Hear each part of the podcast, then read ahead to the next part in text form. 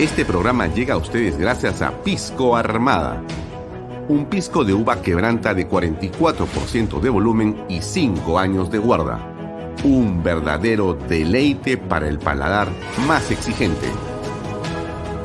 Cómprelo en bodegarras.com y recuerde, tomar bebidas alcohólicas en exceso es dañino. ¿Estás en busca de la vivienda soñada? Esta noticia es para ti.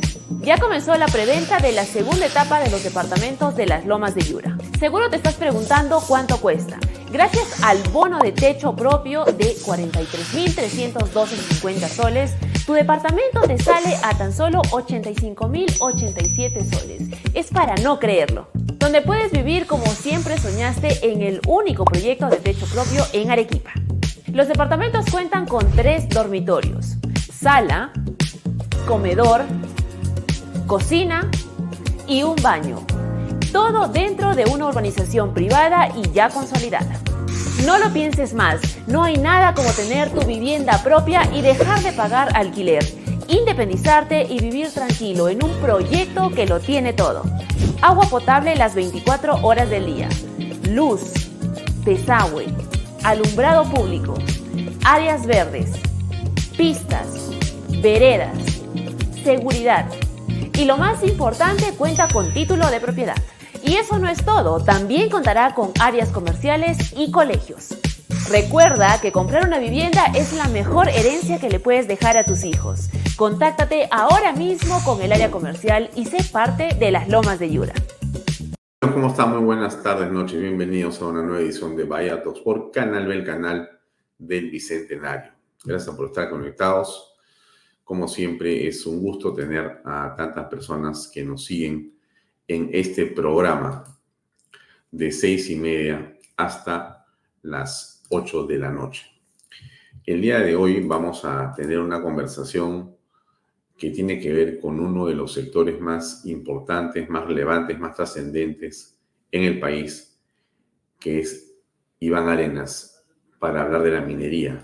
Vamos a conversar con este periodista que escribe columnas de opinión en Perú 21, en El Montonero y en otros medios en torno a la minería. Es su especialidad, pero es un hombre que analiza de una perspectiva política, económica, sociológica, lo que está ocurriendo con los recursos naturales en el país y cómo no se está dando el enfoque o el tratamiento o no se comprende la urgencia que tienen estos y su desarrollo para convertirlos en recursos para todos los peruanos.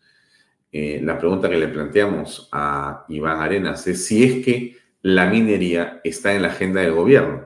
¿Está o no está en la agenda del gobierno? ¿Es parte de lo que podríamos decir una preocupación del gobierno o el gobierno está en otra cosa? Bueno, a ver, veamos y escuchemos un ratito a lo que dijo ayer el presidente del Consejo de Ministros en torno a ciertas investigaciones que se han empezado a hacer desde la Fiscalía a él con respecto a contrataciones de amistades cercanas y la posible ocurrencia de delitos en las mismas. A ver, escuchemos qué fue lo que dijo él, por favor. Consejo de Ministros y los ministros de la gestión de la presidenta Dina Boluarte, tenemos bien claro qué cosas hacemos, qué cosas podemos hacer y qué cosas no podemos hacer. Nosotros rechazamos categóricamente cualquier insinuación respecto de actos de corrupción que no solamente no existen ni han sido denunciados por la prensa, sino también no existe, valga la redundancia, alguna actuación o acto que nos recuerde al infausto y corrupto gobierno del señor Castillo. Nosotros no somos el gabinete del señor Castillo. Y siempre estamos dispuestos al escrutamiento público, a dar la cara por transparencia frente a la prensa y a afirmar una y otra vez nuestro compromiso en la lucha contra la corrupción.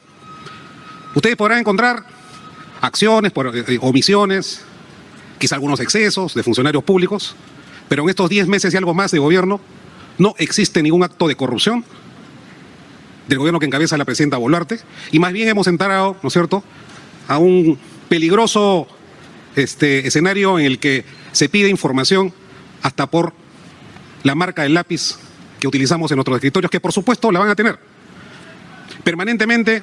Por el acceso a las vías de información y por transparencia, se nos ha pedido la relación hasta de nuestros correos electrónicos, de nuestros WhatsApps, de las reuniones que tenemos, de nuestra caja chica, del uso del combustible, y reiteramos aquí en este momento que van a tener acceso a toda esa información y a todo lo que permita la ley. En el caso concreto de la presidencia del Consejo de Ministros y de quien habla, debo reiterar que no existe ni existirá ninguna contratación irregular en mi sector, y que las investigaciones que se vienen desarrollando, todas ellas han generado inmediatamente sendas carpetas fiscales, ¿no es cierto?, que nosotros estamos atendiendo con prontitud y colaborando en la averiguación de la verdad. Pero también debo decir, con esa misma contundencia, que me llama poderosamente la atención que investigaciones de carácter reservado sean repartidas a los medios de comunicación, a algunos medios de comunicación, y sean filtrados por algún fiscal cuya sanción exijo en este momento de la investigación, porque la investigación tiene que ser reservada. Las reglas tienen que ser claras para todos, para los investigados, para quienes dirigen la investigación fiscal y también, por supuesto, para los periodistas. A ver, con respecto a esto que señala el señor presidente del Consejo de Ministros, en realidad es cierto, no hay un delito, es cierto, no hay una contratación. Yo creo que eso no es lo que está en discusión. Lo que está en discusión es los actos preparatorios, lo que se ha conocido y lo que iba a suceder justamente si la prensa no llega a tener la información que la fiscalía o que estamos conociendo. Yo me pregunto, ¿no? Si no hubiera salido en la prensa los nombres de estas dos damas en esta relación contractual, no sabemos de qué especie, con el señor primer ministro, si no hubiera salido en la prensa, ¿se hubiera detenido esa contratación? ¿O hubiera seguido su curso y hubieran sido contratadas? Usted, señora, que ve este programa, ¿qué piensa al respecto? O sea,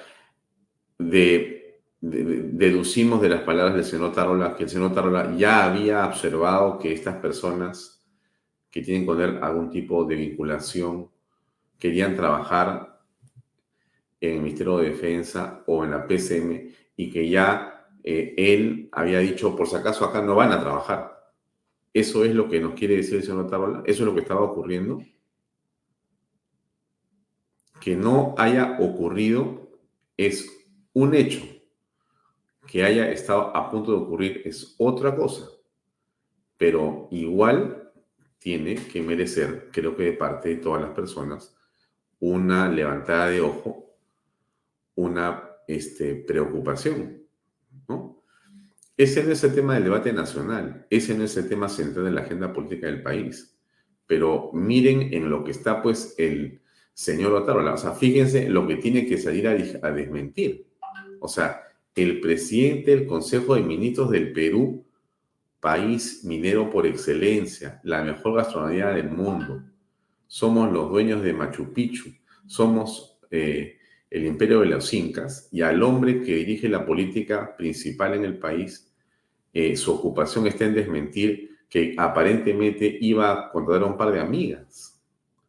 Esa no es la agenda del país, pero es la agenda del señor Otárola. Esa es la verdad. O sea, él tiene que tomar su tiempo para hablar del tema, porque la fiscalía está haciendo una investigación que, por otro lado, le corresponde. Le corresponde. Si el señor Otárola hubiera hecho lo suficiente como para que no aparecieran estas personas nunca cerca del Estado y cerca de él en el gobierno, no estaríamos hablando de esto. Pero eso que debería haber ocurrido, pues no ha ocurrido. Pues el hecho objetivo y concreto es que él está respondiendo por los hechos de los cuales su administración tiene una responsabilidad, porque es con él que se le han vinculado. Y él, que yo sepa, no ha dicho que esas reuniones no existieron, y las personas que han sido entrevistadas, estas dos damas, no han dicho que no conocían al señor Otárola, por lo contrario, han estado, entiendo, con él. En fin, nosotros no vamos a hacer, digamos, por ahí no va el tema, pero no es que le extraña, que la fiscalía, que la prensa, no se extraña. Pues a nosotros nos extraña, sí, por supuesto. Bueno, a mí por lo menos me extraña que un PCM tenga tiempo de estar llamando a personas para venir a contratarlas a la PCM. Hay tantos problemas en el país, tan importantes, tantas cosas abandonadas por el Estado, tanta urgencia, como para que alguien tome tiempo de un cargo tan importante como la PCM para ver cómo contrata a un par de amigas. En fin, usted, señora, júzguelo, ¿no? Usted júzguelo. No me haga caso a mí, no me diga si esto le parece bien o le parece mal. Simplemente lo dejo ahí para que usted analice si es que la autoridad está realmente enfocada en resolver los problemas del país, que es para lo que le pagamos al señor Otárola. Porque el señor Otárola le debe cuentas a los peruanos. Y la prensa, así es, mala, fea, de oposición, incómoda, lo agarra del punto. Perfecto. Toda la prensa, ¿no es cierto?, usa los medios, ¿no es cierto?, en nombre de la ciudadanía para preguntar, para investigar.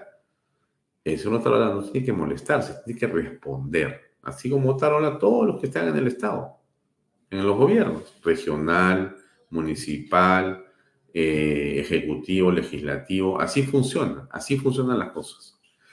Estuvo con nosotros ayer Francisco Calixto Giampietri, sobrino de Luis Giampietri, fallecido hace poco,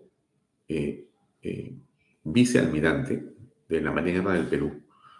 Tanto Luis Giampietri como Francisco Calixto Giampietri. Y Calixto Giampietri nos dijo varias cosas importantes. Aquí un segmento de lo que dijo ayer. Escuchemos, por favor.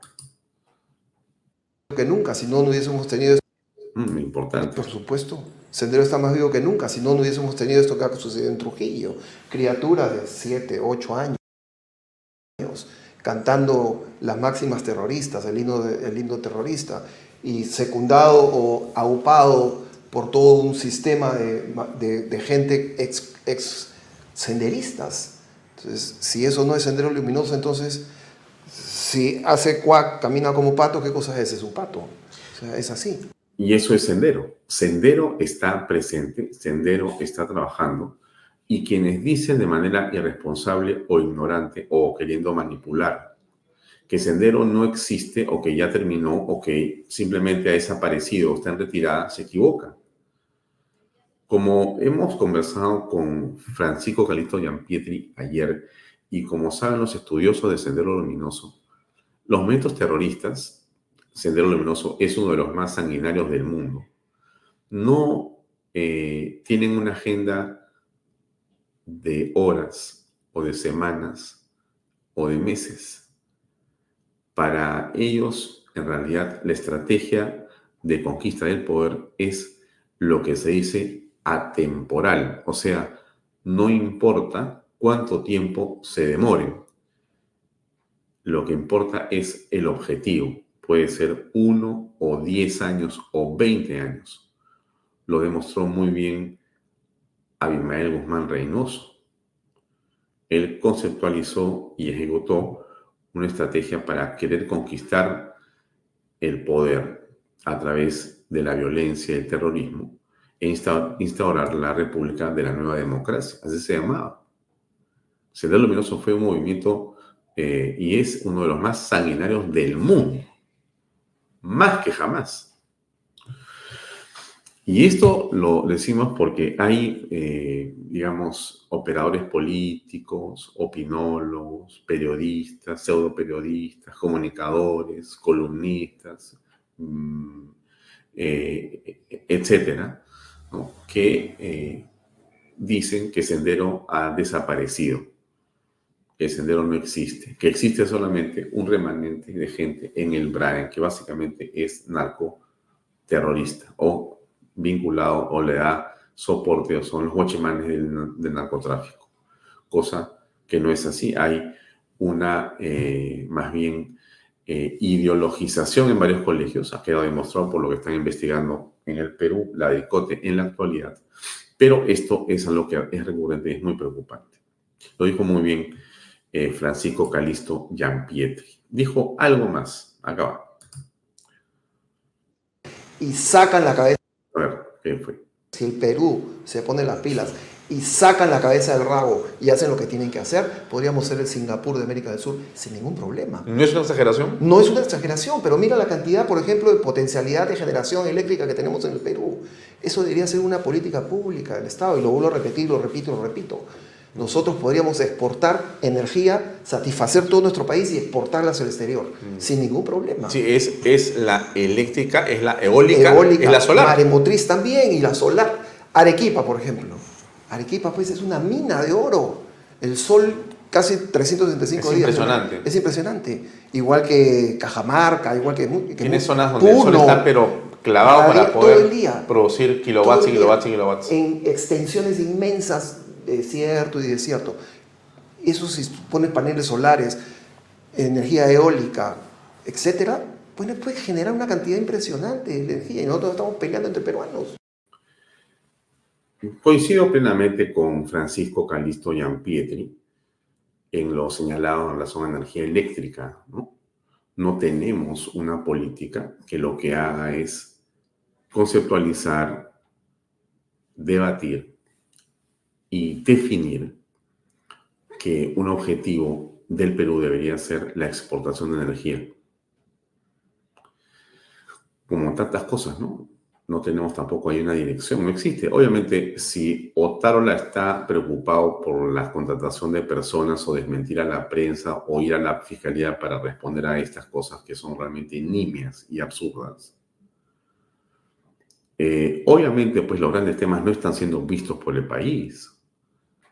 Pero claro, lo que dice Francisco Calixto Giampietri es pues absolutamente plausible. Es algo que tiene que hacerse. Es una muy buena idea.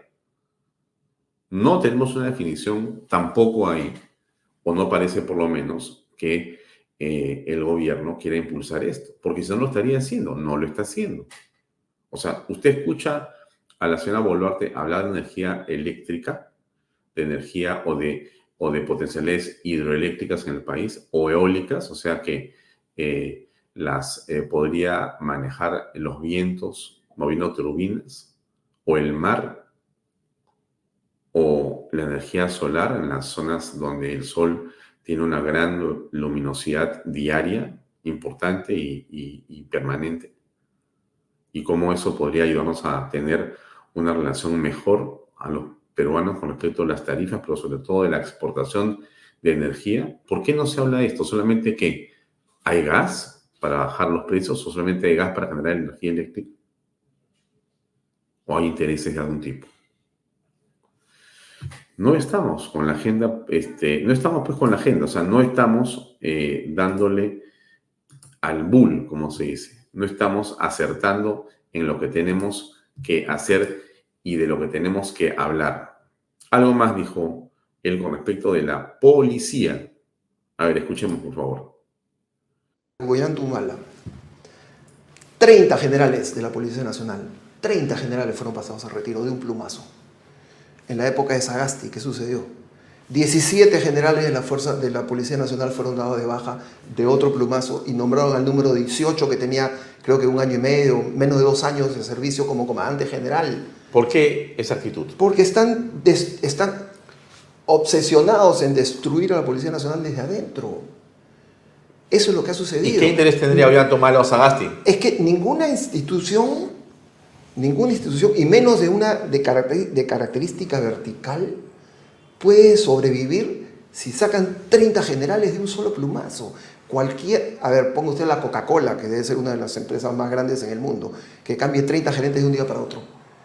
¿Y usted cree que la gente que viene detrás va a poder llenar ese espacio con todo el know-how que ha perdido en un solo lapicerazo? Oh, es imposible.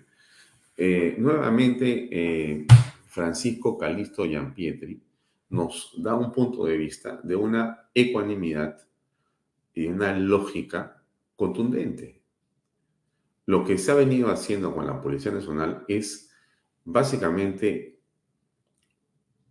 un ataque, una vulneración, un improperio contra la Policía Nacional del Perú, una institución de tanta importancia para todos los peruanos.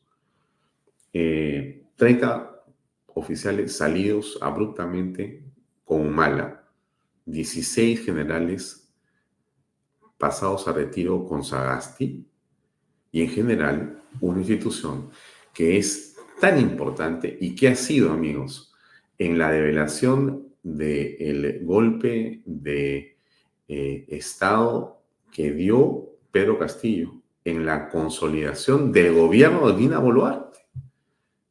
Ha puesto el pecho por los peruanos, la Policía Nacional, y lo sigue haciendo.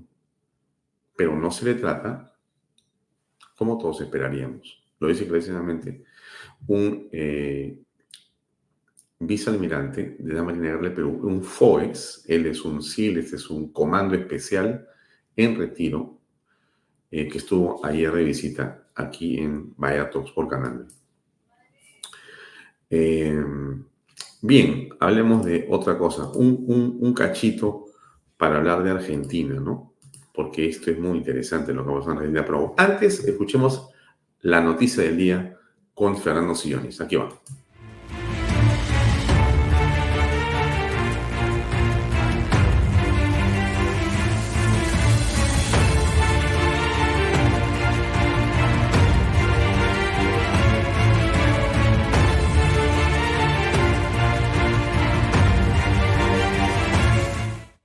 Traidores de la Policía Nacional del Perú.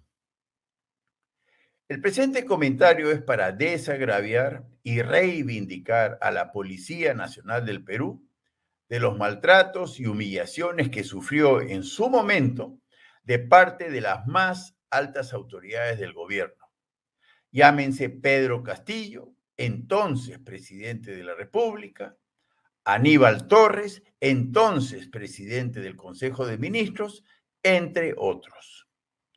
Las vejaciones en cuestión fueron perpetradas incluso por ciudadanos, mejor dicho, vándalos, que faltaron brutalmente el respeto a la institución policial, insultando vilmente a los efectivos y agrediéndolos con pintura y todo tipo de proyectiles como piedras, bombardas, contenedores de basura en llamas, bombas molotov y todo lo demás. Ciertamente nadie pide un aplauso para los policías corruptos y abusivos infiltrados en la institución, tal como sucede en todas las instituciones del Estado y de la sociedad civil, para quienes pido el más severo castigo. Pero como alguien dijo alguna vez, las instituciones no son las corruptas. Corruptas son las personas, ciertas personas. Pero volviendo al tema institucional, puedo dar fe de ello. La Policía Nacional del Perú tuvo varias intervenciones extraordinarias durante mi gestión en el gobierno regional de Ica durante el periodo 2015-2018. Efectivamente, gracias a la policía, se desarticularon poderosas bandas criminales de comercialización de drogas y se desalojaron invasiones promovidas por traficantes de tierras, evidentemente articulados con funcionarios municipales corruptos. El hecho es que los operativos de la policía fueron exitosísimos. Muchos delincuentes fueron puestos en vereda, unos cuantos fueron detenidos y no hubo ningún muerto ni herido de por medio. Desde el inicio de mi gestión, en enero del 2015, hubo incontables ocasiones donde la Policía Nacional del Perú fue determinante para que el gobierno regional lleve a cabo sus proyectos y actividades con total normalidad. ¿Cómo no reconocer la seguridad brindada al contratista que construyó las galerías filtrantes en el distrito de Los Molinos, de donde 175,000 iqueños reciben ahora agua potable para sus viviendas? ¿Qué efectivo resultó el pare que les hicieron a los matones del Sindicato de Construcción Civil que pretendían chantajear a los contratistas que construyeron el desembarcadero pesquero artesanal de Marcona, el estadio de Pisco, entre otras obras de infraestructura urbana? Mucha gente no sabe, pero yo sí, que la policía fue determinante para neutralizar a los vándalos y dirigentes antimineros que pretendieron frustrar la construcción y operación del gran proyecto cuprífero Mina Justa en Marcona. Al César, lo que es del César. Ica le debe mucho a la Policía Nacional del Perú. Y los iqueños más. La policía fue nuestra gran aliada en la gestión regional de aquel entonces. Gracias a la Policía Nacional del Perú, no tuvimos ningún bloqueo de carreteras durante mi gestión. Las huelgas magisteriales y de salud tan frecuentes y vandálicas en el país se llevaron a cabo pacíficamente, de acuerdo a ley. En Ica, en esos años, no hubo turbulencia social. Habiendo pues vivido en carne propia la gran labor de la Policía Nacional del Perú en Ica, quería dar cuenta de la estrecha y fructífera relación que tuve con ella para todo lo relacionado con el orden público. El Comité Regional de Seguridad Ciudadana, CORESEC, fue un ejemplo de puntualidad y eficiencia. Sesionamos religiosamente cada 30 días. Nunca faltó quórum. Siempre asistieron las máximas autoridades de la policía y demás instituciones. Por todo ello, y por muchos más, quisiera expresar mi gratitud, aprecio y orgullo por nuestra Policía Nacional del Perú. No obstante, en el gobierno del expresidente Castillo, en Huancayo, Huánuco, Ica, Puno, Arequipa, Ayacucho, Apurímac, Lima, etc., el vejamen a la policía superó todos los límites de la imaginación. En Ica, un policía fue golpeado a mansalva a patadas, puñetes y palos, para lo cual el valeroso policía tuvo que activar una bomba lacrimógena. Otro policía fue secuestrado por la turba y exhibido como rehén a través de las redes sociales de los delincuentes. Y en las demás regiones, muchos otros policías fueron igualmente maltratados. Ahí están guardadas las imágenes de los vándalos lanzando piedras contra policías desarmados y expuestos como carne de cañón. Ahí están las imágenes de las atrocidades que se cometieron contra nuestra Policía Nacional del Perú. Entre paréntesis, dado que el Estado no hizo nada al respecto, la Asociación Cívica del Perú, llamada Cívica, que yo represento, formuló las denuncias penales correspondientes contra los perpetradores de dichas agresiones a la policía, para lo cual aportamos muchas pruebas irrefutables. Conclusión. Ahí están las consecuencias del maltrato y humillación que sufrió la policía de parte de nuestras más altas autoridades del gobierno anterior. Por ello, y por la finta de tirarse al suelo para simular una agresión policial inexistente durante la huelga magisterial del 2017, al expresidente Castillo y demás pandilleros, debemos considerarlos traidores de la Policía Nacional del Perú.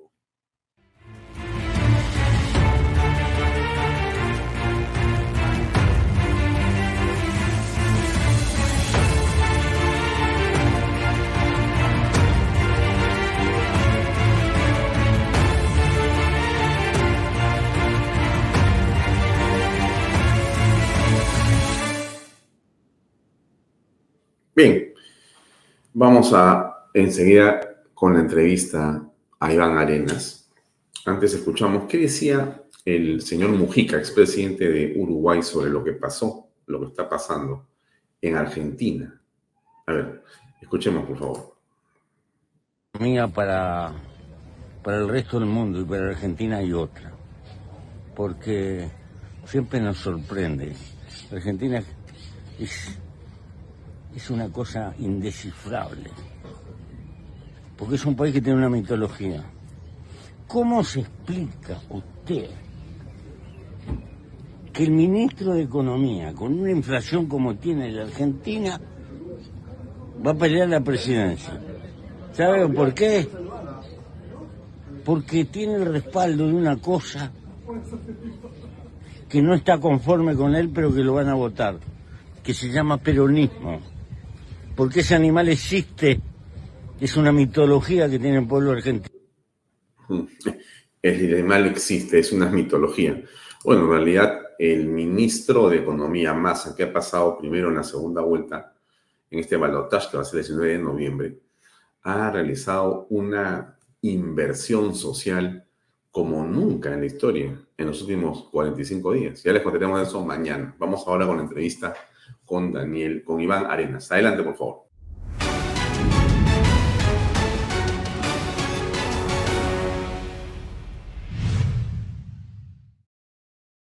Bien, amigos, seguimos en Baella Talks. Vamos a tocar ahora el tema ofrecido, que es la minería, lo que está ocurriendo en el país con el impacto que esta actividad económica podría tener y que lamentablemente no tiene. Estamos con Iván Arenas, el periodista, comunicador, un hombre que escribe permanentemente sobre estos temas. Iván, buenas noches. Gracias por acompañarnos. Muchas gracias. Existen en cartera, por lo menos que se conocen, más de $50 mil millones en proyectos mineros que no se están desarrollando. Así es. Ok. El Perú está, según las cifras del propio MEF y de otras consultoras internacionales, paralizado o con crecimiento cero. Sí. ¿Qué tiene que ver la minería en esto? ¿Qué está ocurriendo? ¿Por qué no podemos impulsar estos proyectos? A ver, todas las cifras, absolutamente todas te dicen que la minería es el pan del Perú, básicamente, ¿no? Evidentemente acompañan otros sectores importantes como, por ejemplo, la agroindustria. Pero la minería definitivamente es el pan del país, ¿no? Tú lo has dicho, tienes cerca de más de $50 mil millones solamente en proyectos. Tiene grandes proyectos que podrían desarrollarse, que podrían generar rápidamente un movimiento económico sin precedentes en las regiones. En fin, tienes una gran oportunidad en la minería. Representa cerca del 60% de las exportaciones. En fin, la minería es básicamente, como te di un resumen, el pan de este país. Sin embargo, todo indica que este gobierno, y todavía todo este gobierno, no solamente tiene gobierno, sino además involucrar también al Congreso y al Ejecutivo, todo este gobierno, todo el Congreso no vean la minería como esta palanca de desarrollo que puede ser, ¿no? Fruto de eso es que no existe ni siquiera un consenso, yo te diré, pero por lo menos no existe atención inmediata para poder ejecutar por lo menos 2 o 3 grandes proyectos que pongan la confianza del empresariado en este país. Y eso no ocurre, ¿no? Bueno, pero a ver, es inconcebible que el gobierno, a través de su primer ministro, haya tenido esa posición tan contradictoria en el último Perumín, en Arequipa, cuando el ministro del rubro dice que sí va a Tía María y el PCM en la tarde, o sea, Otárola, dice no va a Tía María. En realidad, el sur y en todo caso las condiciones para poder llevar a cabo ese proyecto u otros en el sur, ¿parece que estuvieran dadas o es la impresión que tenemos algunos cuando vemos más o menos tranquilidad social? Mira, ¿cómo aprecias tú eso? Este gobierno, como ningún otro gobierno, y te digo ningún otro gobierno, ya te digo Alan García Humala, desde allí más o menos, pero ningún otro gobierno tiene la oportunidad para sacar los proyectos mineros. ¿Por qué? La primera es porque este gobierno, como te digo, como ningún otro gobierno, tiene paz social, cierta estabilidad social. Segundo, este gobierno ha logrado, por lo menos ha logrado, gracias a las declaratorias de emergencia, ha logrado que los conflictos se estabilicen. Tercero, tienes a la izquierda en las regiones, que era básicamente la promotora de insurrecciones, que son básicamente antimineros, que están a favor de eso que se llama el post-extractivismo, las tienes reducidas al mínimo. Y hay otra cosa que es fundamental también. Tienes a la gente muy golpeada, que necesita en estos momentos economía para poder vivir. Y además de eso, pues, otra cosa que es fundamental. Muchos municipios no han recibido el canon que deberían recibir. Entonces, tienes todas las condiciones materiales, objetivas, estructurales, para que puedan sacar adelante los proyectos mineros, caso de Tía María, por ejemplo. Lo que pasa es que el gobierno no lo ha visto, no lo ve, o no lo quiere ver, o simplemente no le interesa. Pero me parece inconcebible que algo así esté sucediendo, Iván. Creo que el público va a sentir también la preocupación. El gobierno y la PCM están llenas de especialistas, llenos de consultores, llenos de jefes y asesores, de conflictos mineros, de tranquilidad social, de negociaciones de todo tipo, pero no logran hacer algo tan simple como garantizar que la inversión minera, que tiene estándares altísimos en el Perú, se desarrolle. O sea, no hay que hacer ningún pacto especial. Y ahí parte de tu artículo, comento, porque tú tocas lo que está señalando el ex gobernador de Cajamarca con respecto a hacer una nueva minería. Sí. En realidad, ¿de qué hablamos con nueva minería? Es una, en realidad, palabra que se dice, es una frase, es populismo, porque la minería nueva en el Perú está hace rato. Sí. Y es una que tiene estándares quizá los más altos en la industria minera en el mundo. Así es. Así. ¿Qué es lo que está pasando con esa frase y con ese dicho? Mira, normalmente siempre hay sentidos, digamos, dichos comunes, ¿no? En este caso los políticos siempre dicen, o están a favor de lo que se llama el post-extractivismo, que es una cosa que no se entiende exactamente qué es, pero así lo anuncian.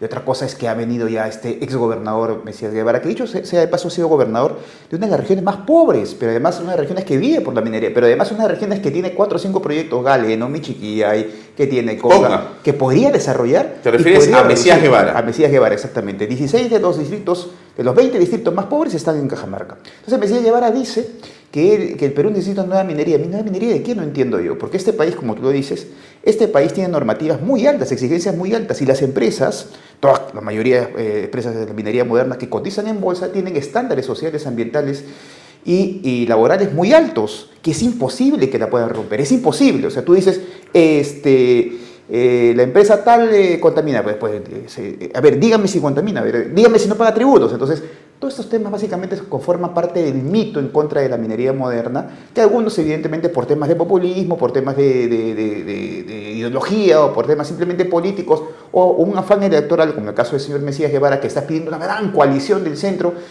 y dentro de ese centro está proponiendo esta nueva minería, pero te das cuenta que son palabras y no hay absolutamente nada. La realidad los contradice absolutamente. Entonces, te vas a dar cuenta que la minería en el Perú cumple todos los estándares además de la Agenda 2030 y todas estas cosas que han salido, pero las cumple, tiene estándares a nivel mundial, cotizan en bolsa, en fin. Y hay una nueva minería moderna en este país. Lo que pasa es que esta nueva minería moderna en este país no ha tenido el apoyo y no tiene el apoyo fundamental de los gobiernos regionales. Tal es el caso, por ejemplo, de Tía María, que debería salir con diferentes sucesivos anteriores gobiernos regionales. Pero el anterior gobernador está preso. Claro, el anterior gobernador está preso, claro. ¿Cómo se llama? Arica, no. González, no, Arica, no era. No me acuerdo cuál es el nombre, pero era un tipo que decía ahí, cae en properio, ¿no? Sí. Entonces, te vas a dar cuenta que los gobiernos regionales deberían de tener apoyo, deberían darle apoyo para poder establecer este clima de paz social, que como te digo, ya existe cierto clima de paz social, sin embargo, necesitamos desarrollar la minería y ser rápidos en hacerlo ahora, en este preciso momento del próximo año, ¿no? No podemos, estamos perdiendo el tiempo. Claro. Ahora, hay otro tema que tiene que ver con las, digamos, razones por las cuales la minería formal es vista, entre comillas vista, como un peligro, ¿no? Mi percepción, tú eres el que investiga, yo no conozco, sino leo artículos nada más, y he conocido algunas minas por diferentes temas de trabajo y consultoría en mi vida, pero mi impresión es que la minería informal, mejor dicho, la ilegal, vamos a ver en el sur, el transporte de oro y demás hacia la zona de Bolivia necesita que se aparte la formalidad, o sea, necesita que se mantenga veto sobre que lleguen mineras formales. Mejor que la cosa esté como está. Y en el norte tenemos la amapola, claro que Cajamarca. Sí. Así es. Y entonces, y por lo tanto, tampoco es conveniente que avance Conga, porque van a entrar el Estado nuevamente, claro. Y entonces vas a mover un ambiente que, así como está, aparentemente de pobreza, tiene en el fondo dinero constante y sonante para muchas personas. Exactamente, ¿no? Exactamente. No estoy diciendo que no hay pobreza extrema, pero también estoy diciendo que a veces esa pobreza extrema, Iván, pareciera que está camuflada, sí, o que es parte de una apariencia. Insisto, no digo que no exista pobreza extrema, anemia y situaciones dramáticas en las zonas que has señalado tú como las más pobres, lo que es la estadística. Pero también es cierto que hay una actividad económica ilegal intensa en esa zona. ¿Cómo aprecias estos fenómenos? Mira, hay varias cosas ahí. En realidad, la minería ilegal sí atenta muchas veces, en algunos casos, directamente contra las inversiones mineras formales y modernas. Eso sí es evidente. Tienes el caso, por ejemplo, en Pataz, ¿no? Contra las empresas mineras allí. Tienes el caso, por ejemplo, de Cusco, donde hay mineros ilegales que han tomado terrenos de mineras legales, formales y modernas.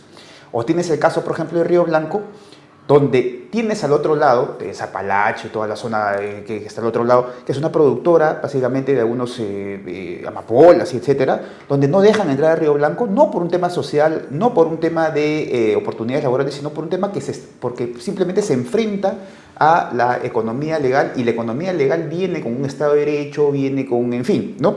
Entonces, no dejan desarrollar. Entonces tienes tres casos. El caso, por ejemplo, de Río Blanco con el caso de Alto Piura. Tienes el caso de Pataz y tienes el caso de las mineras formales en el sur, donde existe minería ilegal, donde los mineros ilegales han tomado territorios, han tomado terrenos y no se quieren salir de ahí. Y hay una cosa que es fundamental. ¿Dónde está el Estado aquí en ese sentido?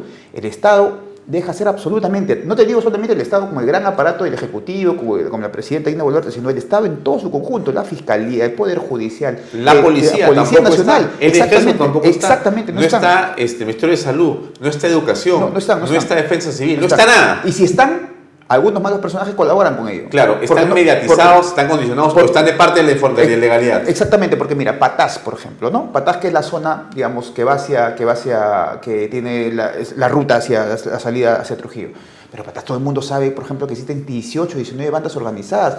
Dime si el Estado no sabía antes, hace 3 o 4 años, bandas de criminales, donde están extorsionadores, están extranjeros la mayoría de ellos. ¿A quiénes extorsionan? Sí, claro, sí. ¿A quiénes extorsionan? A las empresas mineras formales, a los mineros artesanales formales también, porque incluso lo tienen en régimen de algunos. En los informales, hoy día de informalización, los tienen como esclavos, como le están pidiendo cupos, en fin. La actualidad. En la actualidad, claro que sí. Eso es conocido. Conocido, ampliamente ¿qué hace conocido. El gobierno ejecutivo? No está haciendo. Pero el Estado como Estado, municipio, gobierno regional. Estado como está desaparecido. No existe. Hay una declaratoria de emergencia en la zona en este preciso momento, ¿ya? Se está combatiendo, la policía se está combatiendo, pero aún así se le escapa. Es decir, el problema es tanto que no solamente compete a la Policía Nacional, el problema de la minería ilegal es tanto que no solamente compete al ejército, sino al Estado en su conjunto.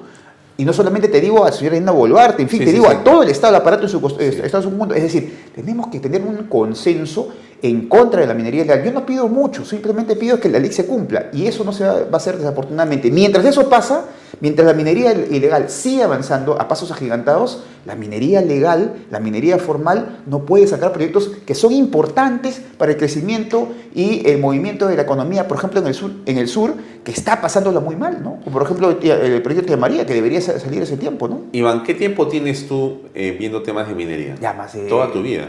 Sí, o sea, empecé a los 21 años, una cosa así, ¿no? 20 años, una cosa así, sí, tengo cerca de 18 años. Claro, porque yo te veo tocando temas permanentemente en artículos, en tweets, en posts, en diversas cosas. O sea que tú conoces perfectamente lo que pasa en la minería nacional. Sí, no claro, es de que te has enterado recién. No, sí, te conozco ese tema, ¿no? Y entonces, en esa línea, diríamos lo siguiente, ¿no?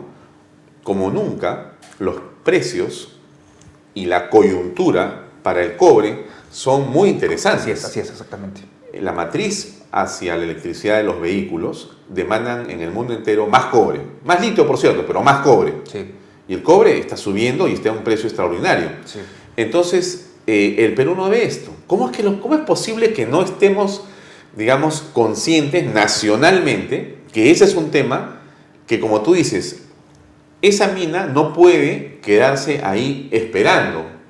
Porque no sabes lo que va a pasar con el mineral y el precio. Sí. Está subiendo porque es útil, pero podría haber algo que reemplaza al cobre. Claro que sí. El grafeno, por ejemplo, quiso hacer un sustituto, pero era demasiado costoso elaborarlo, ¿no? Pero el cobre no tiene sustituto en este preciso momento. Mira, no lo va a tener probablemente en el próximo año. Yo no digo nada porque después de todo lo que viste en tecnología, cualquier cosa puede pasar. Sí, claro que sí. Pero la realidad es que está ahí abajo, en el Perú, por todos lados. Así es. Y nosotros, en lugar de sacarlo y convertirlo en dinero para este momento, sigue ahí. Mira, el contexto internacional en los próximos años te va a pedir cerca de 50 millones de toneladas de cobre, ¿ya? Entonces, Perú podría tranquilamente... 50 millones. Ah, millones, perdón. Millones, sí. Okay. El Perú tranquilamente podría seguir siendo el segundo productor.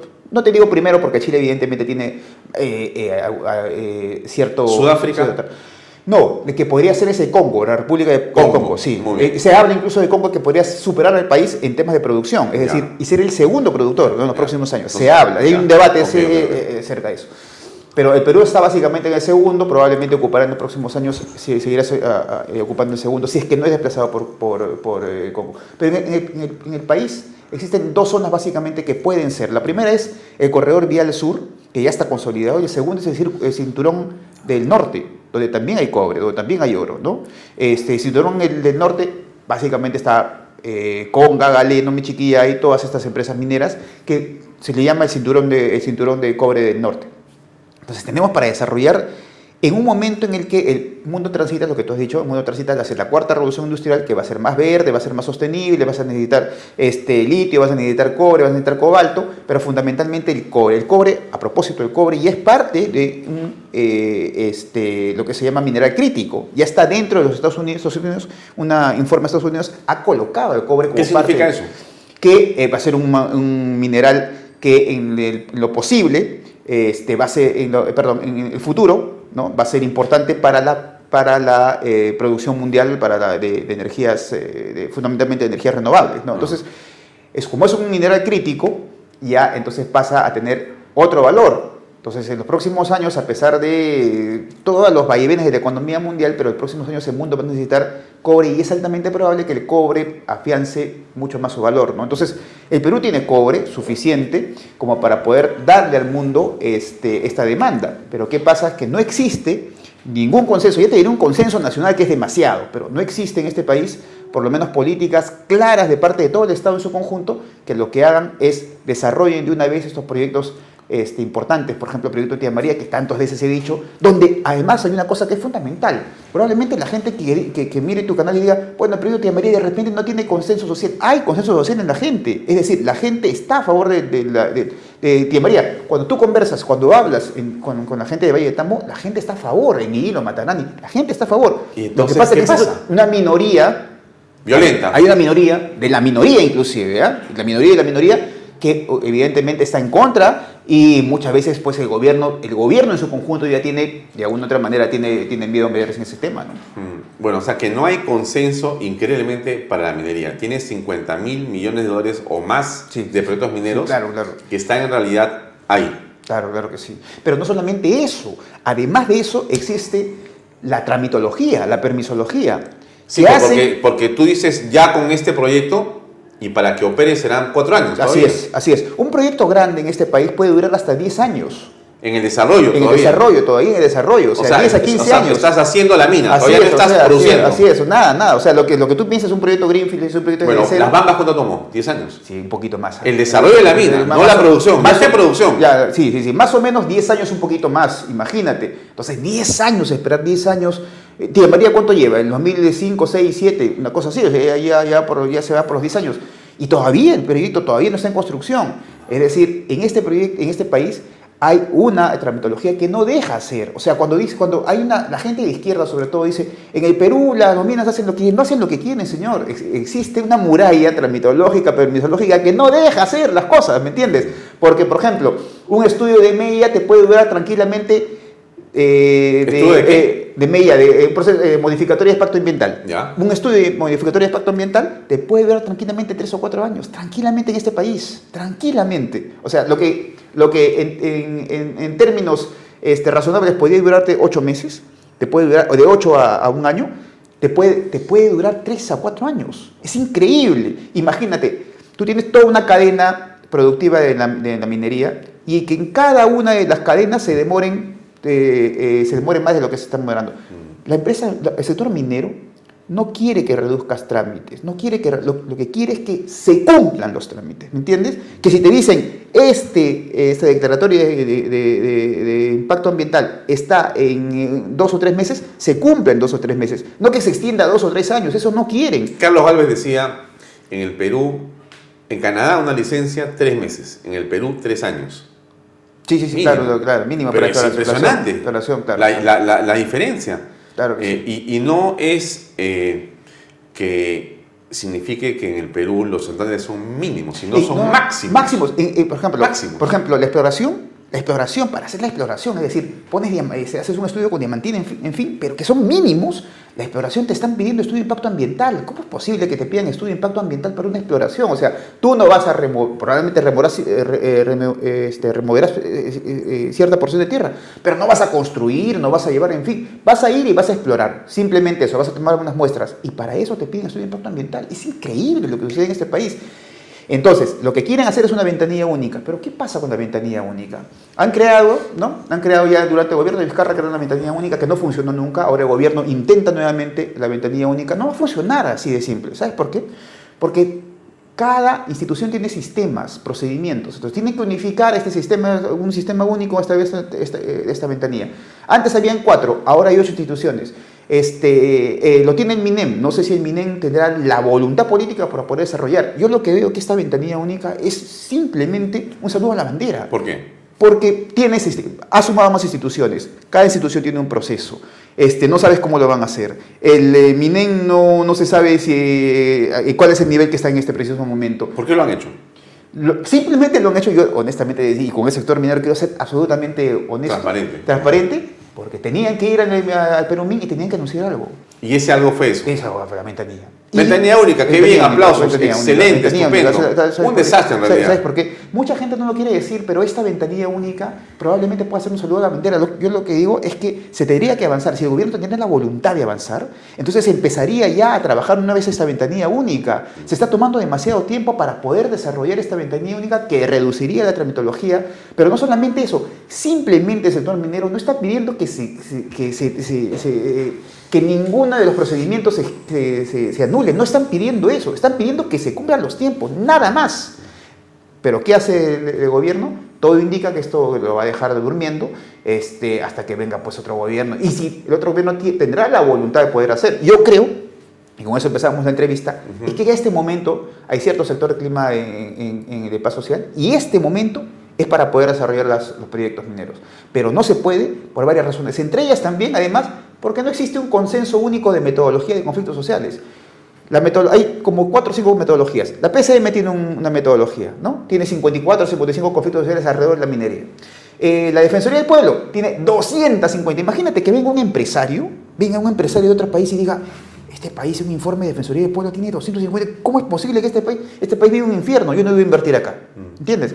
Entonces, no hay una metodología única. Hablas de la PCM, hablas de Defensoría del Pueblo, de los ministerios. Otra que tiene su propia metodología. Ministerio de Energía y Minas, Ministerio del Ambiente, Ministerio de Cultura, tiene su otra metodología. O sea, cada uno tiene su conflicto social. Así es. No existe una metodología única, por tanto, no existe un diagnóstico y no existe una gestión. Así de simple. Este país no tiene una metodología. Desastre, entonces, completamente. O sea, yo te digo, necesitamos una política que de una vez en este país desarrolle. Pero entonces, la minería. ¿Qué cosa está haciendo el ministro?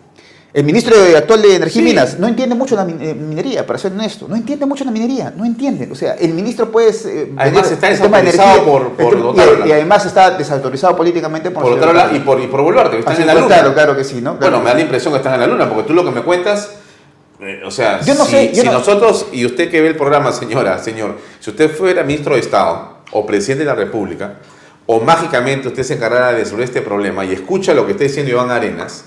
Simplemente a uno pues le salta todo y dice, vamos a arreglarlo en este momento, traemos los responsables para sacar adelante las cosas. Por lo menos estandaricemos la forma de enfocar el problema. No lo hay. O sea, aquí la vez pasada yo escribí un artículo y me respondió alguien de la Defensoría del Pueblo y reconocí en realidad que no había una metodología única. No hay una metodología única. No tienes una metodología única, no tienes un diagnóstico, por ende, evidentemente, no tienes una sola forma de gestionar ese conflicto. Por eso estamos como estamos, ¿no? Así es. Hasta la Policía Nacional tiene su diagnóstico de conflictos sociales. Todos tienen conflictos sociales.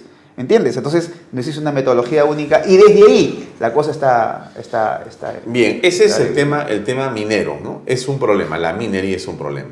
Pero podemos hablar de otra cosa más, aparte de la minería, porque sí, claro, tienes ahí, por ejemplo, y te preguntaría pues por la inversión china, ¿no? Sí, claro. Porque la inversión china tiene un poder, tiene una presencia y tiene unos estándares también, ¿no? Que a algunos les preocupa en exceso, ¿no?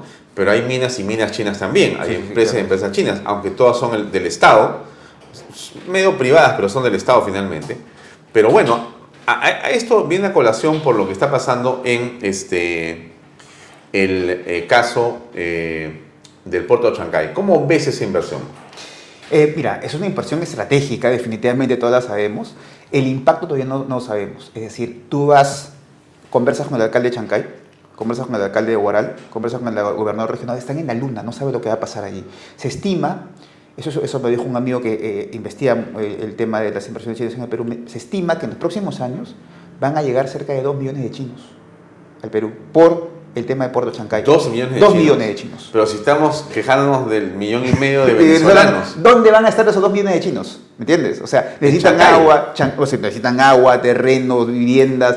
Ahí se van a generar algunos conflictos sociales en temas de, básicamente, de proveer servicios básicos. Entonces, no existe, solamente en temas, solamente en ese tema de impactos, de cuánta gente va a llegar, no existen... una previsión. No existe una previsión absolutamente de nada, ¿no? Ya te diré mañana más tarde, es decir, va a haber un boom inmobiliario en toda la zona, cómo nos enganchamos a eso va a ser una cosa bien... O sea, yo lo que veo... es que no estamos viendo lo que va a ser el puerto de Chancay en los próximos años. No hay una discusión en serio de lo que va a ser. Bueno, no existe una discusión, tampoco en serio. De lo que significa. Yo por lo menos no escucho en los medios que nadie hable del puerto de Chancay. O sea, te hacen reportajes, que vendrán los barcos, que bueno. Sí, pero ese no es el tema. El tema no es que vengan los barcos. El tema es lo que va a implicar el desarrollo de... la ciudad-puerto. Así es. Porque el puerto va a crecer un poco más de lo que están haciéndolo ahora, ¿no? Ahora hay 1.300, serán 3.000 millones de dólares un poco más. Así es, cuando esté terminado, digamos en 3 o 4 años, se inaugura el próximo año la primera etapa en diciembre. Así es. Pero, ¿y qué va a pasar con Chancay?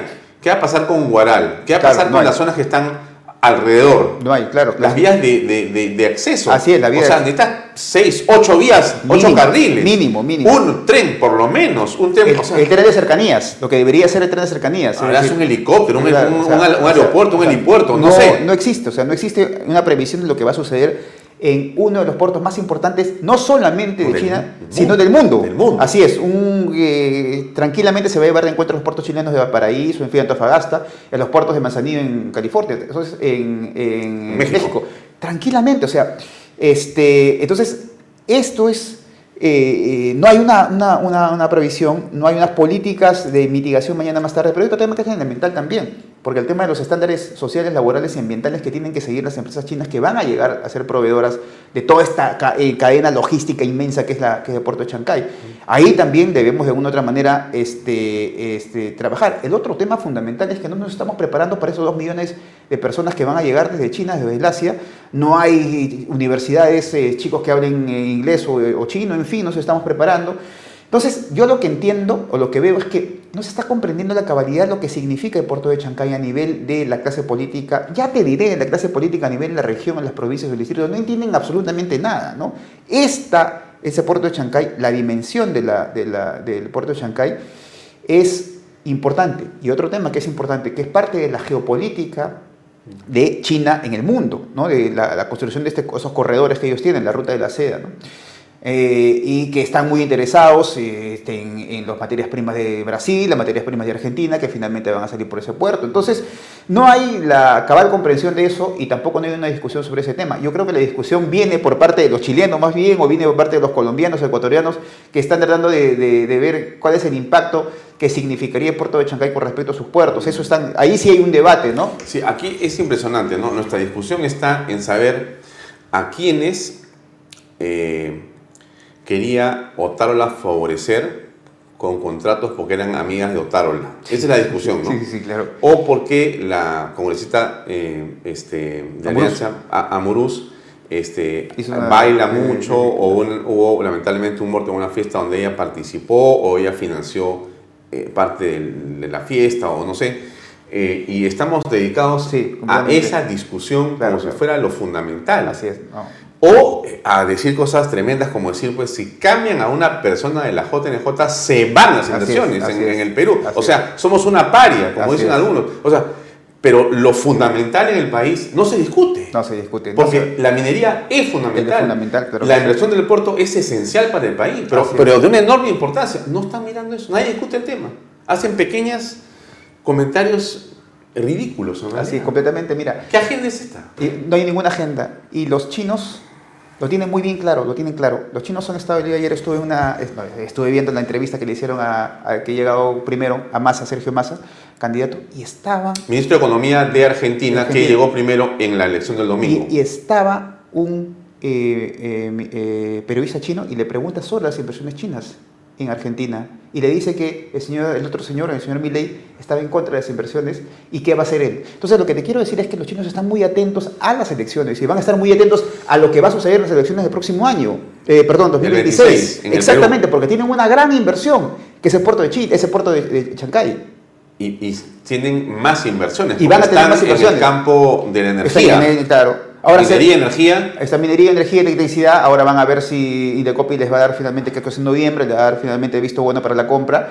Y tienen una gran inversión. Es decir, tienen internet también. Tienen internet. O sea, estamos frente a compañías constructoras por todos lados. Así es, ¿no? Así es. Entonces estamos frente a las inversiones chinas, que prácticamente son, pues, China es uno de los primeros socios comerciales de Perú y de América Latina, ¿no? Están en la proyección de varios trenes chinos. Sí, claro que sí. Yo sé que hay un tren que están planeando desde Chinchero hasta Cusco. Hasta Cusco, claro que sí. Hay un tren que están planteando, no sé, qué parte de la selva. El tren de cercanías también. Sí, claro. Pero no de la selva, no sé si es de Ucayali, no sé de qué parte de la selva, hacia justamente Chancay. Sí. Y los trenes los longitudinales, es decir, el de cercanía. Así es. Inclusive hablan del de Tacna hasta Tumbes, el de Ica hasta Chancay, o hasta Huaral. Así es. En fin, o sea, una serie de ejes donde los chinos son expertos en trenes. Por lo tanto, su tecnología... Yo he estado de visita en el puerto de Chancay hace unos meses, y me ha asombrado de algo, ¿no? La tecnología es china. Así es. O sea, la maquinaria es china, el que maneja es chino, y toda la forma en que está planteado ese, puerto es chino. Así es. Tú ves a los chinos con sus sayonara, se suben a su máquina, fumando su cigarro, y te mueven el... impresionante, impresionante. Ahí no están peruanos. Así es. Todo es un mundo oriental. Así es, porque el Perú no hace... Y es una cosa fundamental, el Perú...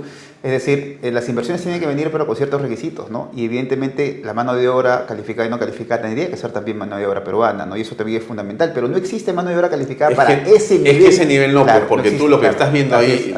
Yo he estado como 1 hora y media mirando lo que hacían y es alucinante. Realmente. Es extraordinario, ¿no? Y tienen una precisión y un manejo de grúas que, claro, eso no lo maneja pues cualquier persona. No, claro. Solamente ese hombre de unos 40 años debe haber... seguramente hundido pues 30 grúas para aprender a manejar la 31 que está acá. Extraordinario, ¿no? Claro. Porque es todo, hasta los carros han traído China, claro, los camiones, todo chino. Claro. Tú pasas al puerto y todo es chino. Impresionante. Pero no existe entonces una política de comprender, digamos, la agenda del desarrollo del país. Así es, no existe. ¿Sabes qué no existe? No existe una cosa que es fundamental, y eso tiene que ver con los partidos políticos. No existe un proyecto nacional de la peruanidad. ¿Te das cuenta? O sea, los últimos grandes proyectos nacionales de la peruanidad fueron debatidos, los últimos proyectos fueron debatidos en la primera década del siglo pasado. El último gran proyecto de modernidad de ese país, aunque les guste o no les guste, ha sido Alberto Fujimori, el último gran proyecto. El otro gran proyecto nacional que fue frustrado además es el proyecto de Velasco Alvarado, pero el de Fujimori fue un proyecto nacional también. Pero después, en los últimos años, todo es administrar, todo es gestionar el poder de todos los días. No hay un proyecto nacional de la peruanidad en los próximos años. Este proyecto nacional debería impulsarlo los partidos políticos, si no lo tienen, no hay un proyecto nacional de peruanidad. ¿Qué cosa hace el CEPLAN? No, nada. El Centro de Planeamiento Estratégico del Perú. Les ha quitado toda autoridad, ¿no?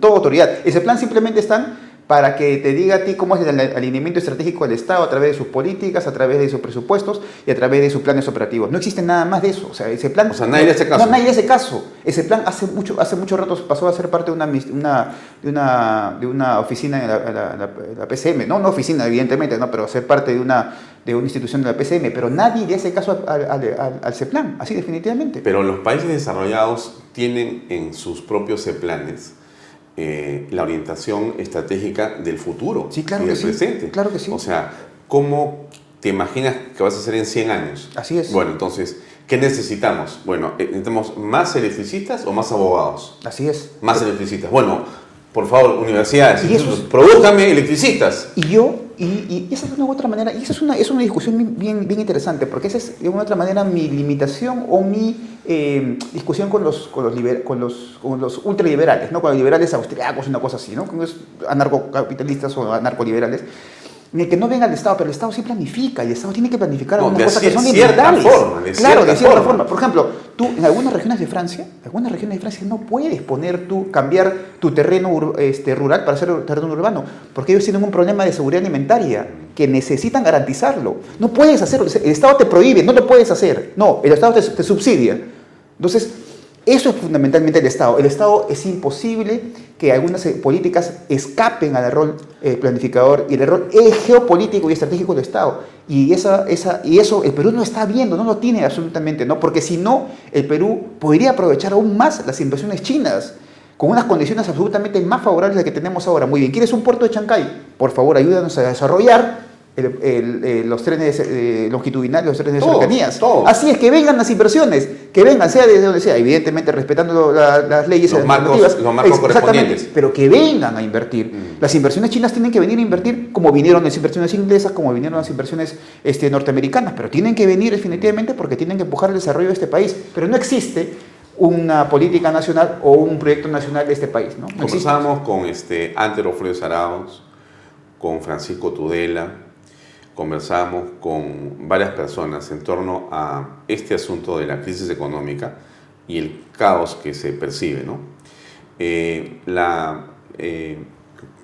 Digamos, el consenso que uno extrae de las conversaciones es que hay una crisis jurídica en el país. O sea, que todo lo que estamos conversando tiene un correlato debajo, base, que es la crisis de la juridicidad, del derecho. Claro. Y entonces, como no tienes seguridad jurídica, todo lo que construyes encima es endeble. Así es. La inversión necesita confianza, ¿no? Porque no va a venir. La confianza te la genera un Estado de Derecho. Claro, Estado de Derecho. ¿No? La educación necesita inversión, necesita abajo una columna o un cimiento de confianza y de derecho. Y donde tú veas, todo tiene al fondo un Estado que tiene que generarte esa parte fundamental sobre la que tú construyes confianza y llegan. El Perú tiene hidroeléctricas, tiene caídas de agua, tiene minería, tiene sol, energía, tiene vientos, o sea, somos una maravilla, ¿no? Tiene tierras fantásticas, climas fantásticos, la gente es muy trabajadora. En fin, un país como este no existe con todos los beneficios que Dios nos ha dado. En este país, por ejemplo, los recursos, la minería, los recursos humanos son altamente especializados, Pero hay una cosa fundamental que tú dices. El Estado no son las empresas, no son Petroperú, el Estado fundamentalmente es Estado de Derecho. Si no tienes Estado de Derecho, no tienes nada. Entonces, el Estado es fundamentalmente Estado de Derecho. Tú no puedes decir Estado más o Estado menos, es decir, que quieres más Estado de Derecho, menos Estado de Derecho. No, el Estado de Derecho debe ser único. Y el Estado de Derecho no se cumple en este país, no se cumple. En este país hay hasta 3 o 4 países que conviven juntos.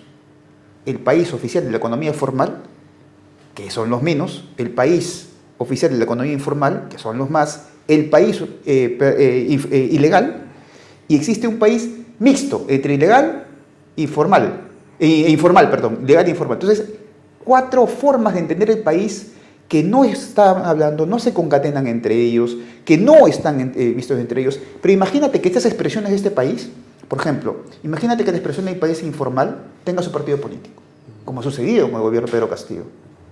Porque, por ejemplo, muchos mineros ilegales o en vías de formalización creyeron, aportaron, como aportaron en su día, por ejemplo, el señor Iván Humala. ¿Te acuerdas cuando le dijeron que nosotros te hemos dado a ti lingotes de oro? Eso le dijeron al señor Iván Humala. ¿No fue con Abugataz eso?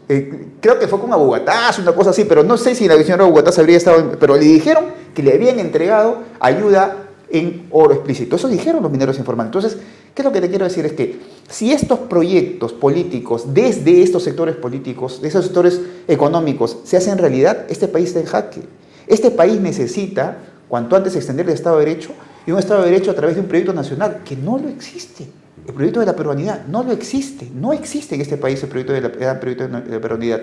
Todos quieren administrar políticamente lo que haya. O sea, vienen, ganan elecciones y sobre eso se montan. No importa el Estado de Derecho, no importan los consensos, no importan absolutamente nada, absolutamente nada. Ahora, pero además que frente a esto que tú señalas con tanta lógica, ¿no?, con tanta coherencia, que no existe este plan nacional, este plan de la peruanidad, como lo has llamado tú, lo que sí existen es partidos con intenciones de poner un tercer baño en el aeropuerto, Jorge Chávez, para los trans. Completamente, completamente. Para que tú, según te sientas, entres al baño de mujeres o de hombres. Completamente. O para que los niños a los apenas están todavía en etapa de la pubertad o menor, inclusive apenas a los 5 o 6 años comienzan a tener sus experiencias sexuales dirigidas por profesores. Sí. Es decir, estamos, y para eso hay plata, para eso sobra la plata. Hay un país... En el Estado, en este momento que estamos viendo esta entrevista, se están produciendo horas de horas y millones de gastos en talleres para hablar de género en todos los ministerios. Sí. Como si eso fuera lo que nos va a sacar de la pobreza. Sí, estamos mal. Sí, un familiar, un amigo mío me decía que estaban hablando en temas de agricultura del enfoque de género en temas de agricultura. Sí, es alucinante, me dice. Lo que la gente quiere es producir, lo que la gente quiere, y están hablando de enfoque de género en temas de agricultura. El género en el agua. Alucinante. Un nivel de una conferencia de género en el agua. ¿Cómo que sí? El agua tiene género. ¿Qué género? Alucinante. O sea, lo que te quiero decir es que hay un país que se mira al ombligo, que es un país que ya superó algunos temas elementales, que es un país que puede gozar de algunos privilegios, y ese país intentan imponer al otro país. A un país tradicional, a un país que es católico, a un país que cree en instituciones populares. Mira, en este país, la principal plaza de toros no es la Toro de Hacho, no es la plaza de Hacho, es Bambamarca. Claro. Bambamarca. Anda a ver la Bambamarca, pues, y dile que no maten a los animales. El Perú popular tiene instituciones populares muy fuertes. Tradición. Muy fuertes, tradiciones. Y conservadurismo, aunque hay gente que no le guste. Así es. Es que es un pueblo conservador. Así es. De su tradición. ¿Cómo tú vas a sacar la corrida de toros en Bambamarca? Estas instituciones populares no se han convertido todavía en proyectos nacionales políticos. ¿Por qué? Porque mira, fíjate, hay un consenso de parte de cierta izquierda progresista, cierta izquierda elitista, con ciertos liberales elitistas también, que ven a este Perú profundo, tradicional, conservador. No, eso es lo premoderno. ¿Me entiendes? O sea, los modernos somos nosotros. O sea, con desprecio. Lo premoderno es ellos. Sí. Entonces, ¿qué pasa? Cuando lo premoderno se organiza a través de la política, dicen, no, esto no me gusta. Entonces, cuando este país, ¿qué hace falta? Hace falta una mirada integral modernizadora del proyecto nacional del país. Estos sectores populares y tradicionales tienen que definitivamente expresarse políticamente, integrarlos dentro de la gran modernidad nacional. Si no los integras, estos nuevamente van a seguir votando el anti-establishment. Y el anti-establishment es profundamente anti-Lima, porque dicen, no, estos limeños me quieren a mí sacar de tal, estos limeños a mí me quieren sacar mi corrida de toros, estos limeños están... Entonces, es alucinante cómo la clase política, una clase política elitista, no entiende a este Perú de instituciones populares muy fuertes, muy tradicionales, muy conservadoras, y conservadoras en el mejor sentido de la palabra, no conservar lo negativo, conservadoras en el mejor sentido de la palabra, que quieren conservar ciertos rasgos, que lo hacen a ellos parte de un bien común, de una unidad. Y de una cultura. Exactamente, y quieren destruir eso. Y de eso se aprovechan algunos proyectos políticos colectivistas, por ejemplo, el caso de Antauro Humala. ¿No? Antauro Humala dice, yo represento este país. Usted representa cierto sector, que sí, pero ese sector del país no quiere, o sea, es tradicional, pero no es colectivista. Es comunitario, pero no es comunista. ¿Me entiendes? Que no tiene nada que ver. Son dos cosas totalmente al contrario. El caso de los puneños, por ejemplo. Claro. El caso de Puno celebra la fiesta tradicional, las cosas más grandes después, Señor, los Milagros. ¿Y tú crees que al puneño le interesan los proyectos colectivistas, socialistas? Te refieres a la Candelaria. A la Candelaria. ¿Tú crees que a los puneños vas y le puedes decir, yo te voy a socializar tu propiedad, te voy a socializar tu producción? Hipercapitalistas. Lo que pasa es que no hemos entendido que ese puneño, esa racionalidad, y una racionalidad absolutamente tradicional y conservadora, la izquierda pudo leer. Pedro Castillo, y eso es una cosa fundamental que hay que decirlo, Pedro Castillo cuando inició, lo inició en una plaza, en una reunión de padres para decir que estaba en contra del aborto, que estaba en contra de la legalización de la marihuana y estaba en contra del género. Eso es lo que dijo él. Eso lo catapulta. Por eso, claro, eso lo catapulta. O sea, en el centro del Perú Somos un país en el centro, tradicional y conservador. En el centro, Pedro Castillo no representaba el socialismo ni el comunismo, representaba al anti-establishment profundamente conservador, profundamente tradicional, en contra de Lima. Esa era la expresión de él. Eso sí, en contra de Lima sí. Esa era la expresión de él. Porque Lima es vista como una fachada que no entiende lo que pasa, desconectada. Que no entiende. ¿Tú crees que los puneños en Lima apoyaron las marchas? Las marchas en contra de Dina Boluarte del gobierno no apoyaron, porque no les interesa, porque sabían muy bien que esas marchas no tenían nada que ver con la realidad de ellos. Los puneños que han conquistado Gamarra, que han hecho Unicachi, que tienen centros comerciales, ¿tú crees que a ellos les interesa? ¿Quiénes estuvieron detrás de las marchas? No, una minoría de la minoría, que básicamente estuvieron pues los radicales, básicamente estuvo ahí Pano de Sendero, de los colectivos que aún quedan de Sendero, ¿no? Pero lo que te digo es que este país necesita un proyecto nacional que reconcilie de una vez este país entre el Perú formal y el Perú popular, el Perú plebeyo, el Perú de mercados populares, el Perú emergente, este país que no se ve en estos proyectos políticos nacionales. Si los grandes partidos nacionales no tienen arraigo en el Perú, se debe fundamentalmente no a la crisis de liderazgo, se debe a que no han entendido que hay un Perú popular, conservador, tradicional, de instituciones populares que necesita expresarse políticamente, y no lo han entendido. Y hay una cosa que es elemental. ¿Tú crees que los sociólogos de izquierda hablan de esto? No pueden. ¿Sabes por qué? Porque cuando empezaron a entender este país, se dieron cuenta que este país popular apoyaba a Fujimori en el 90, y dijeron, no, en ese tema no me meto, porque en este país popular... El país popular que yo trato de entender, que es un país, creo yo, que es un país colectivista, que es un país socialista, no era. Era un país que apoyaba abiertamente el fujimorismo, y por eso a partir de ahí dejaron de hacer estudios sobre ese tema. ¿Qué es el fujimorismo? Una expresión, ahorita es una expresión, antes era una expresión anti-establishment, reformista, ahora es simplemente una expresión, es como un comando de campaña muy reducido que no entiende el Perú. Pero el albertismo... Es otra cosa, sí. A ver, Alberto Fujimori era un hombre... con una ideología política. Sí, claro que sí. Pragmático. Así es. Y no entraba en discusiones semánticas, sino iba a la raíz del problema y trataba de resolverlo. Y el contacto con el pueblo de Alberto Fujimori era notable, era singular. En realidad, yo no recuerdo a otro presidente tan conectado con los segmentos menos favorecidos a nivel nacional. No en Lima, muy poco de Lima, algo de Lima de la zona popular, pero muy metido a la zona neurálgica del problema en todas las provincias del Perú, ¿no? La obra que hace Fujimori, de muchas maneras, está dirigida a potenciar el esfuerzo también de alcaldes, que en esa época no habían todavía gobernadores, pero sí estaban los alcaldes, y trabajaba intensamente con ellos, recuerdo. Entonces, ese Alberto Fujimorismo, ese albertismo, no necesariamente lo ha logrado expresar Keiko Fujimori. No, porque ella se ha elitizado, ¿no? Alberto Fujimori era otra cosa. Alberto Fujimori era un proyecto político de los sectores populares hacia la modernidad. Era eso. Él después de Velasco Alvarado, que es una modernización fallida, pero la modernización del país en los últimos años se empieza con Alberto Fujimori, y no solamente a partir del régimen de la Constitución la Constitución Política del país, la organización de la Constitución Política del país en el 93, sino fundamentalmente por una cosa elemental, que él por primera vez llevó al Estado a las llanuras amazónicas y a las cumbres de los cerros.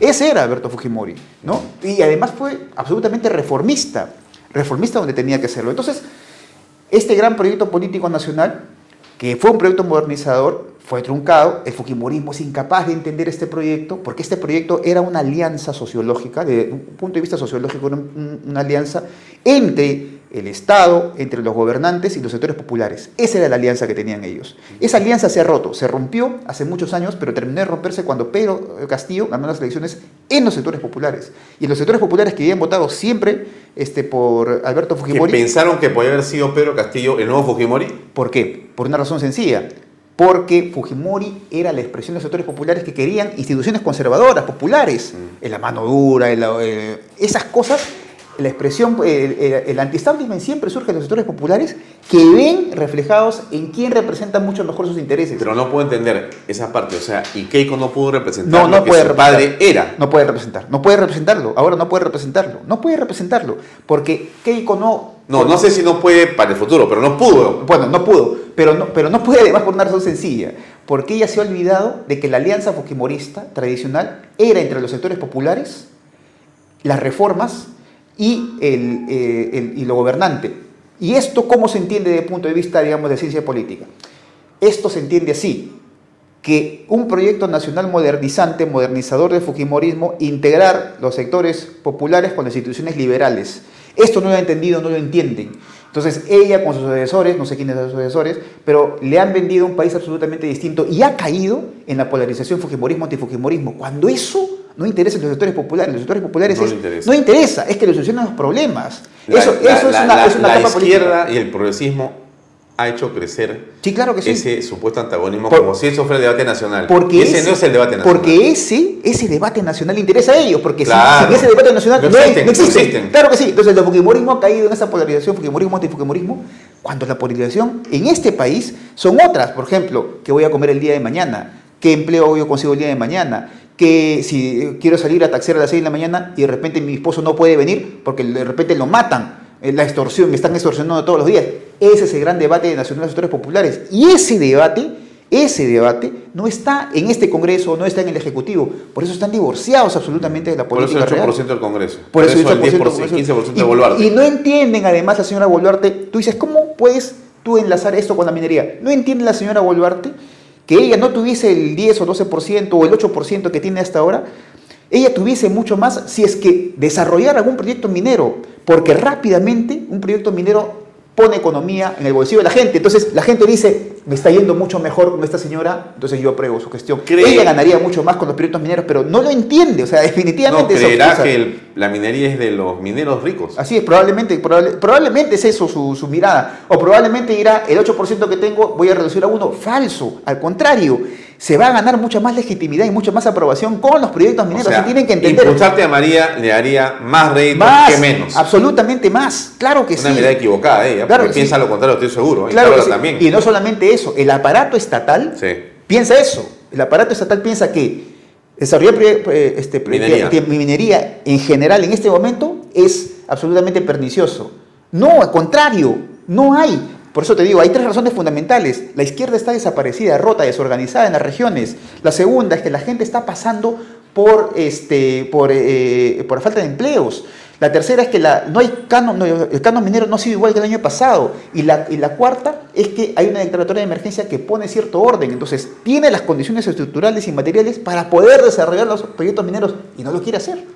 ¿Ves a algún partido político del centro-derecha o algún candidato del centro-derecha que comprenda lo que estamos conversando? Ninguno. O sea, no hay ninguno porque ninguno... el día que haya uno, ese sería el arrollador anti-establishment que necesita el país, ¿no?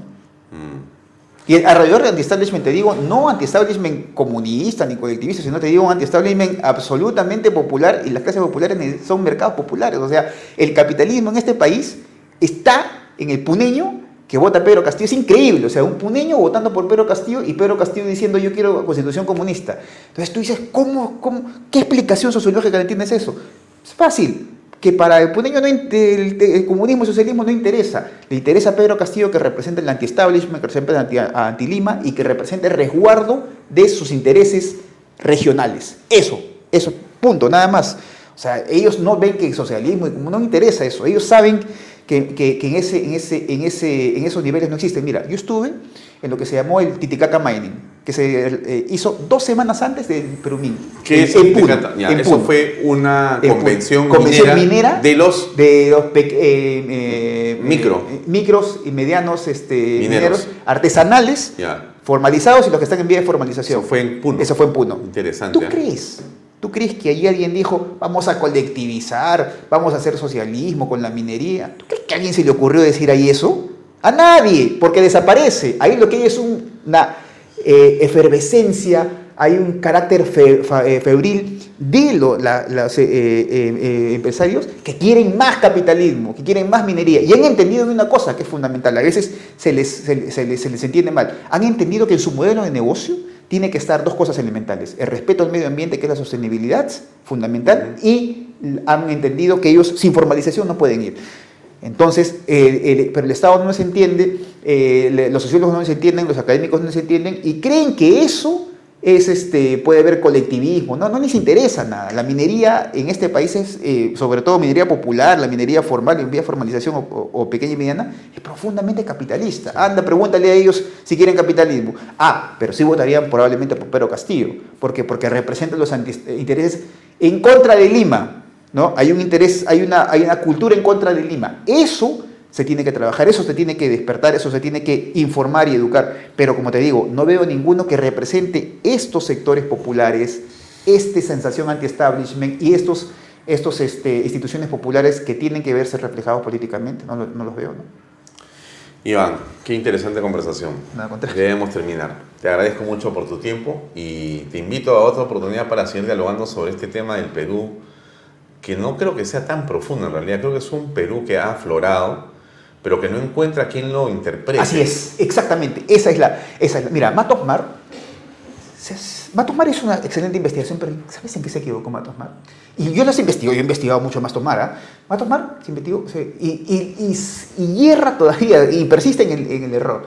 Matos Mar dijo en la primera edición de su primer libro en el 83, 84, si no me equivoco, dice él en su prólogo que este estudio servirá para la profundización del socialismo en el Perú. Falso.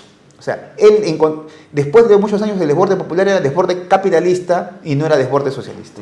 Y después en su nuevo libro, en un libro editado por una universidad, él vuelve a decir y dice que esto tiene que ser para el proyecto y falso, se sigue equivocando. Es decir, ¿qué te quiero decir? Es que la academia sigue viendo que los sectores populares, que los sectores plebeyos, que los sectores emprendedores son necesariamente colectivistas y no lo son. Son capitalistas, pero ¿qué pasa? Que estos no son expresiones, no tienen expresión política. Y hasta que no tengan una expresión política, siempre van a estar viendo a quién puede ser. El fujimorismo fue parte de esa expresión política. Quieras o no, Pedro Castillo fue parte de esa expresión política. ¿Qué pasa?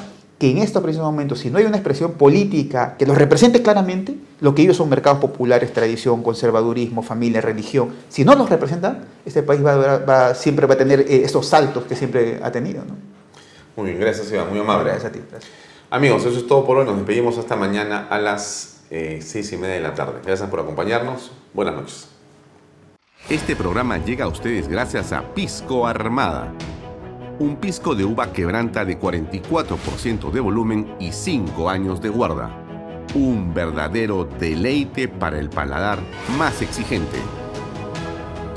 Cómprelo en bodegarras.com y recuerde, tomar bebidas alcohólicas en exceso es dañino. ¿Estás en busca de la vivienda soñada? Esta noticia es para ti. Ya comenzó la preventa de la segunda etapa de los departamentos de las Lomas de Yura. Seguro te estás preguntando cuánto cuesta. Gracias al bono de techo propio de 43.312,50 soles, tu departamento te sale a tan solo 85.087 soles. Es para no creerlo. Donde puedes vivir como siempre soñaste en el único proyecto de techo propio en Arequipa. Los departamentos cuentan con 3 dormitorios, sala, comedor, cocina y un baño. Todo dentro de una urbanización privada y ya consolidada. No lo pienses más, no hay nada como tener tu vivienda propia y dejar de pagar alquiler, independizarte y vivir tranquilo en un proyecto que lo tiene todo. Agua potable las 24 horas del día, luz, desagüe, alumbrado público, áreas verdes, pistas, veredas, seguridad y lo más importante, cuenta con título de propiedad. Y eso no es todo, también contará con áreas comerciales y colegios. Recuerda que comprar una vivienda es la mejor herencia que le puedes dejar a tus hijos. Contáctate ahora mismo con el área comercial y sé parte de las Lomas de Yura.